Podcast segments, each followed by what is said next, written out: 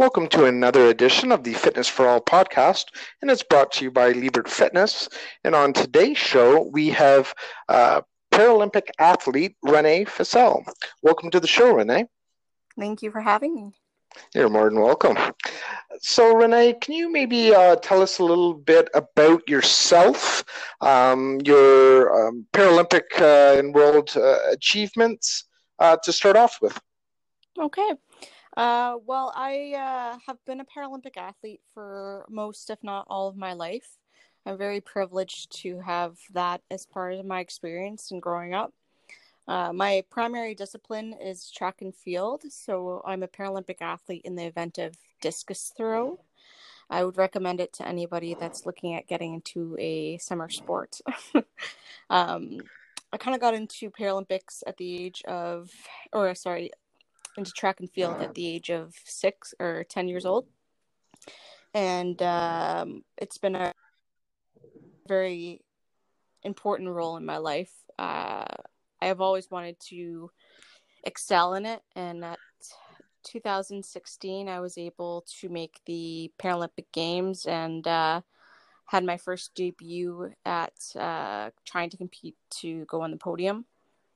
I came out fourth I was extremely happy with the results and I had an overall good uh, experience with it.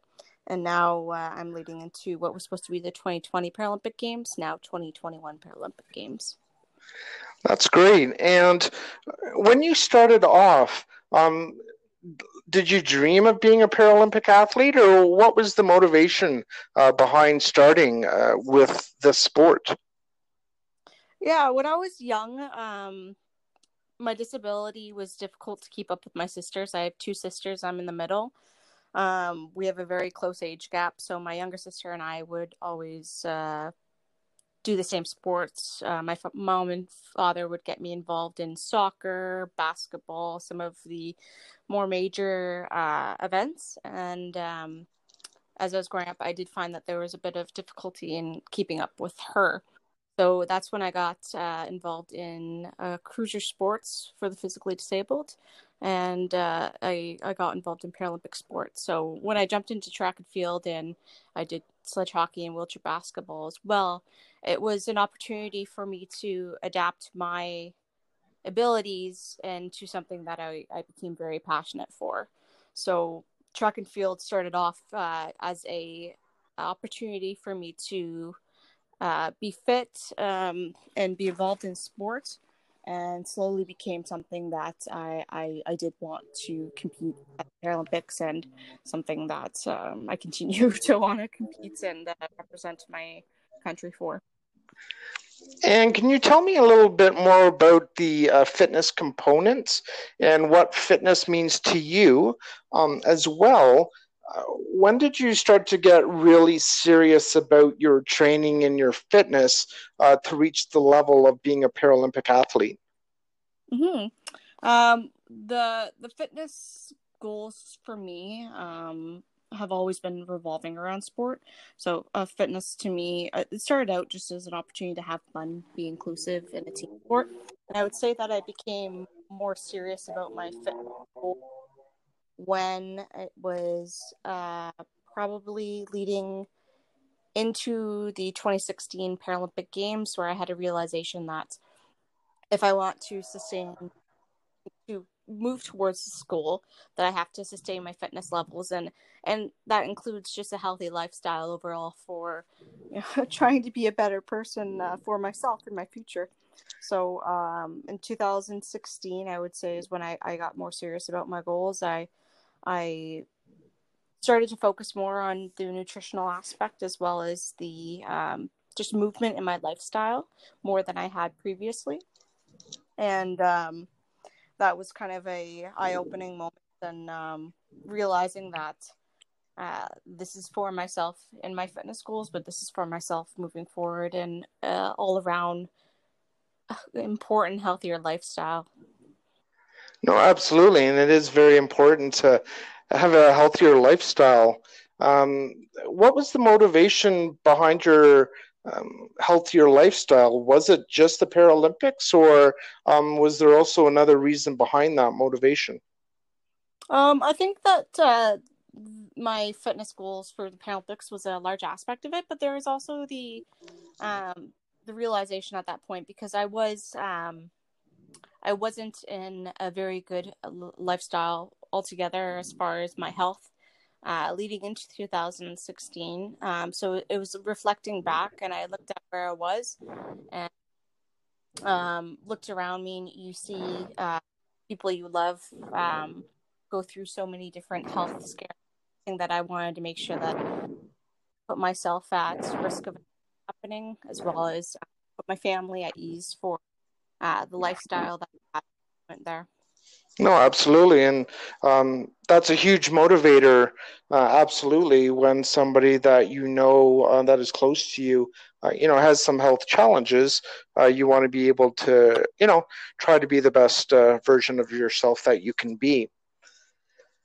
Um, I want to talk a little bit more about the uh, Paralympics and more so the World Championships um, because I think it was the most recent World Championships. Uh, you did a phenomenal um, job and throws. Um, did you want to kind of explain to the listeners about the experience you had at the Worlds, um, where it seemed like every throw that you did was either a personal best or a world record? No, thank you for that.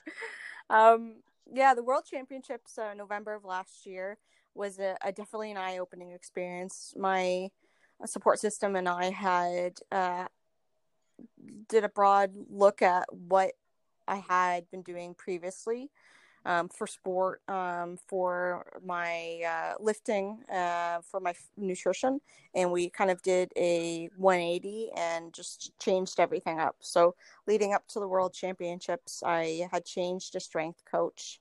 Um, we'd focused more on the uh, lifting aspect of my sport, as well as obviously the the throws itself, and um, we we also shifted that focus on what is best for sport. And as a female in sport, I think there's also that sort of pressure to fit into the idea of what a female should look like versus what is good for your goals. So we, we shifted my mindset and, and what are the best goals for my nutrition as far as what I would like to do at the World Championships and, and leading at the World Championships. I had this positive atmosphere. I had, uh, and I still have a very confident outlook on where I am and how I should feel about myself. So, and the games and having all of that leading into it, it just really made me capable. And I think really played a large aspect of being able to go out and uh, beat a personal best after not being able to do it for three years prior to that. and what about the training was different um, from previous years up into that year? Like I know you touched on a little bit about it, but yeah, mm-hmm. maybe tell us a little bit more about that.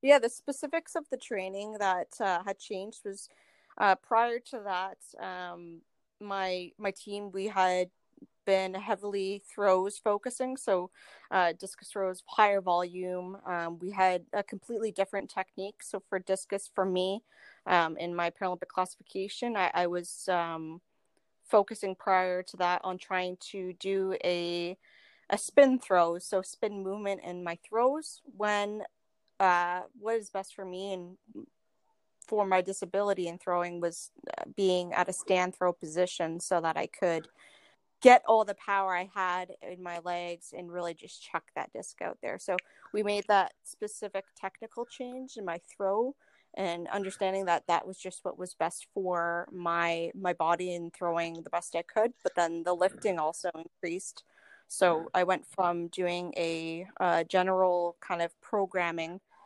beforehand to a sports specific um, very much power based programming that was uh, very intellectually uh, uh, made so that it was uh, recovery based as well. So it was high volume for a couple weeks, and then there was a week of recovery where you did um, lower volume um, and just had that healing. And then you would go back up, and depending on the time of year, we would do uh, different movements. So in the winter months, you could definitely test your body for summer sport, whereas in the summer months, you'd like to ease off and allow for your body to be the best um, uh, opportunity to throw well for me. No, absolutely. And I know off the top I had uh, talked about uh, you being a, a, Paralympic athlete or in para sports. Um, you know, and I totally forgot because I've known you for a lot of years and I just don't really care about it myself. However, the listeners just might uh, want to know um, what is the, challenge that you have in life, and can you explain a bit about the category system that goes with the track and field athletes and what um, uh, um, I can't think of the word right now, but um, what classification that you're in? Yes, of course. So for me, um, uh, my physical uh, disability is called cerebral palsy. Uh, cerebral palsy is a neurological impairment. So uh, at, at, birth, I was two months premature. I had three strokes on the left side of my brain. And um, from the age, uh, well, from when I was born, um, the right side of my body has been a mildly weaker than the left side, and there's different variations of cerebral palsy.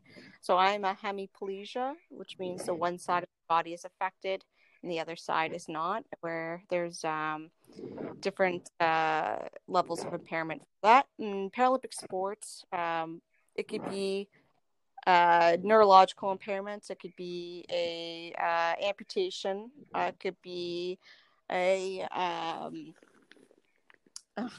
escaping me at the moment. It could be a spinal cord injury. There's there's lots of opportunity and adaptive uh, for you to excel. And in in track and field, um, they have a classification system. So the classification system uh, divides uh, everybody on uh, their uh, disability to allow for you to compete with someone across the world that has the exact same, if not impairment as you.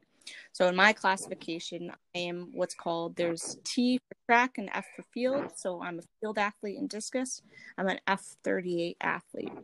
So there's 31, 32 to 38, 31 being lower neurological impairment, 38 being the highest neurological impairment. And I have people in my classification that are here in North America, South America, in Europe. Um, it's it's quite it's something. It's hard to describe how uh, unbelievable it is to have the opportunity to compete with people that have uh, the adaptations as me and to excel in something that above and beyond what your expectations would be. Now, as far as training goes, um, there are some uh, you know uh, para athletes that do need uh, accommodations in order to be able to uh, do an exercise. Um, do you need any such accommodations? And if so, can you maybe talk a little bit about them and uh, you know how they accommodate that? Of course, uh, I think no matter who you are, you always need adaptations, and for me, I most I most definitely need uh, to adapt when it comes to um, my uh, working out and lifting, uh, even running. It's just being aware of uh, your body and what you need. So when I had first got involved into fitness and now into lifting, um, it was important to understand uh, that everybody does it differently. For me, um, when I'm doing movements, you could look at, for example, a bench press with a bar um, my right side's weaker than my left side. So if I am doing it with the bar, I gotta watch to not compensate with the left side and ignore the right side. Uh, if I were to do a isolated movement like a dumbbell bench press, I am lifting probably 10, if not 15 pounds heavier on my left side than my right side. And that is okay because that is what my body allows for me. And I'm working towards something and making a quality for that. So it's, um, I for me it was just important to like kind of uh, tear down the mentality that everybody is the same. It's important to know that uh, you are working for this for yourself, and uh, I have adapted my uh, workouts and recovery based on what I need. And recovery is very different as well with my uh, uh, disability. And during your Paralympic career, or just your field career, uh, what are one or two things that you have learned that kind of stick out the most to you? Um, could you be a bit more specific in what in general or um yeah like uh, do you have certain philosophies or um, you had talked about how your mindset is changing uh, in mm-hmm. regards to um, you're not like everybody else and that's okay and how you know you're different and you're going to adopt exercises. So um, to me that would be one thing where um, you've changed your mindset and that's probably been uh, you know a big thing for you to overcome. So is there anything like that? Yes i think that there has been enormous amount of change my philosophy uh, now versus my philosophy even a couple of years ago, you're right, has significantly changed. Now I kind of have this outlook, and I remind myself that um, that it's important to know that what you're doing, you're always bending, you're always being tangible to what you're doing, and you're never breaking. You're just you're always prepared to make a change, and it's uh, it's a big aspect of your mindset is that positive outlook. So, you know, if something maybe didn't work out the way it's supposed to go, that's okay because it's setting you up to be resilient for something else in the future. So I think that um, my look on resiliency and, and making sure that, you know, if you stray off path, it's okay to, it's okay. You're going to make your way back in. Just, it's important to know that you can rely on yourself, but rely on the support systems around you. And I think growing up, I've, learned um, in general, but uh, of course to my my fitness goals, that you have to be willing to lean on others and support others, and have others support you.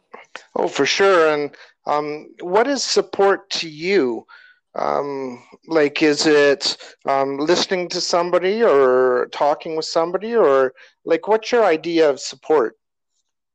I think the idea of support is being open to listening to somebody else uh, um, in whatever the conversation might be. Support is hearing somebody out, and uh, even if you don't agree, just knowing that that's okay, because um, I'm going to be uh, willing to listen to you, and if you need help, I'll be there for you. And support could even be as far as just reminding somebody else of um, the the other side of things, the different perspective on what they're looking support comes in so many different ways and it depends on what you need. So for me i think my my best regard of support is just um, knowing that uh, if i do need to lean on somebody a family a friend that they, they will be there in whatever regard that they're capable of. Yeah no and that's an absolute great answer um, can you tell the listeners, um, because I know that the Paralympics uh, have been postponed and they're going to be in 2021, can you maybe, um, you know, tell the listeners about your uh, exercise uh, routine from now up until the Paralympics and how you're going to prepare? Of course. Um, the postponement of the 2020 games was um, very difficult because um, it's it's a big change for an athlete, but it's it's a big change that happened in general with the world. So, uh, the past couple months, it's been a bit difficult because everybody's training environment has changed, um, and my training environment, uh, of course, has done that as well. I, I'm very lucky to have some of the equipment that I do have available, but I've most definitely learned my limits when it comes to physical health and um, body workouts or or other other at home workouts. The internet has been a wonderful thing. Let me tell you. I'm uh, I'm very happy to be going back into uh, a partial training environment where I'm capable of being with my coach as of Monday. So Monday is a very exciting day for me. um, so my coach and I, leading into 2021, is we're, we're trying to keep the pace that we have going right now. I do have a bit of recovery in August where I'll be um, doing lower uh, power volume lifting, and we're we're going to focus from now until about January on my nutrition, trying to increase protein intake and muscle mass.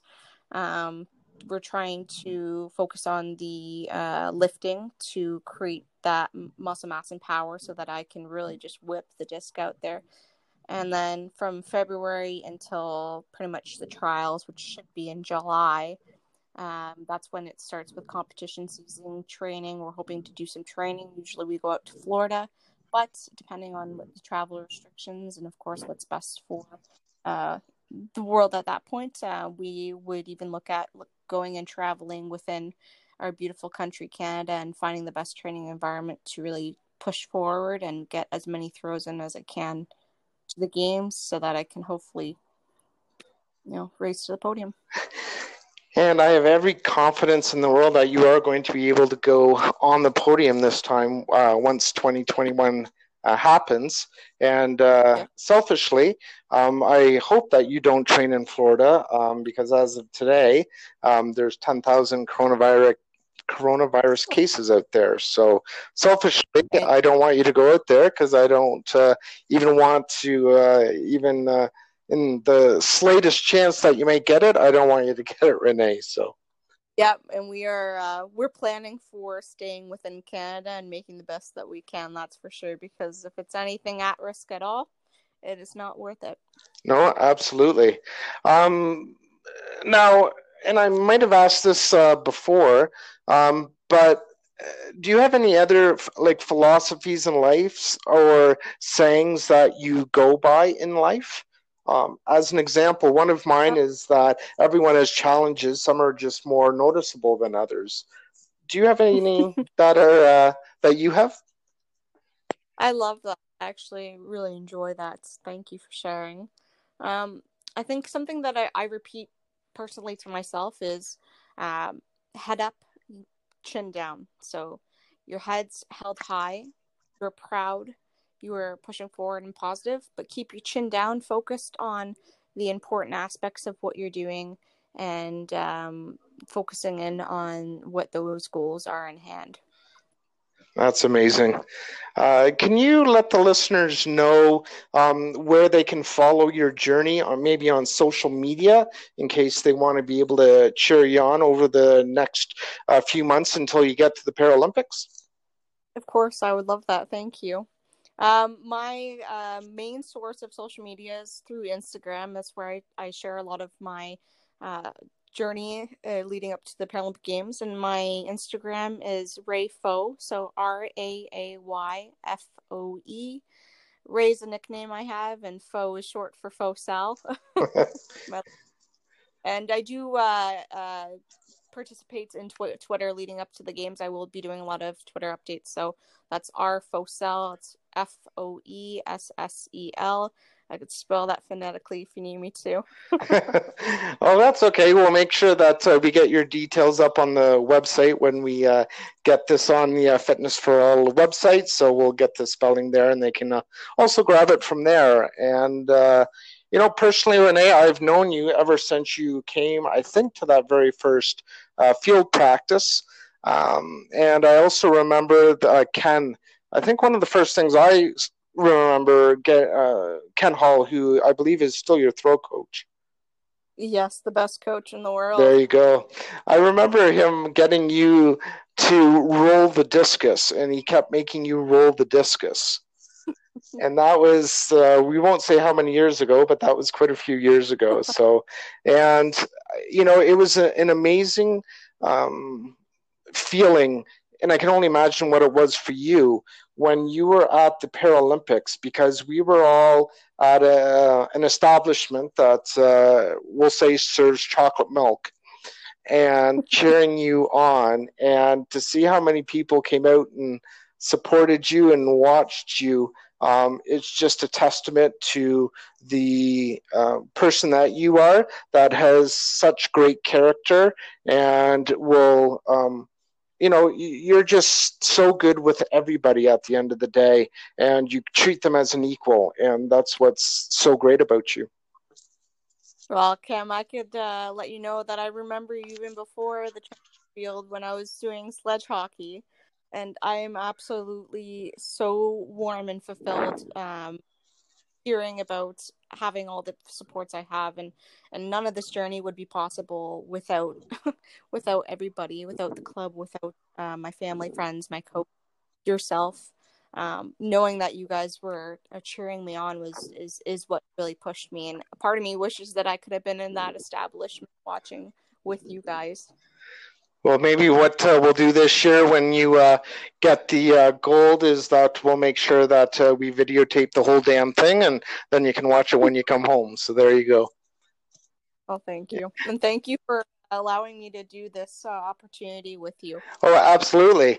Uh, so, everyone, that was Renee Foessel. Uh, she is a uh, Paralympian uh, who is going to be going to the uh, 2021 Paralympic Games. And make sure that you do follow her on Twitter and Instagram. And Renee, it has been a pleasure you, having you on the show, and thanks so much for being on it. Thank you so much.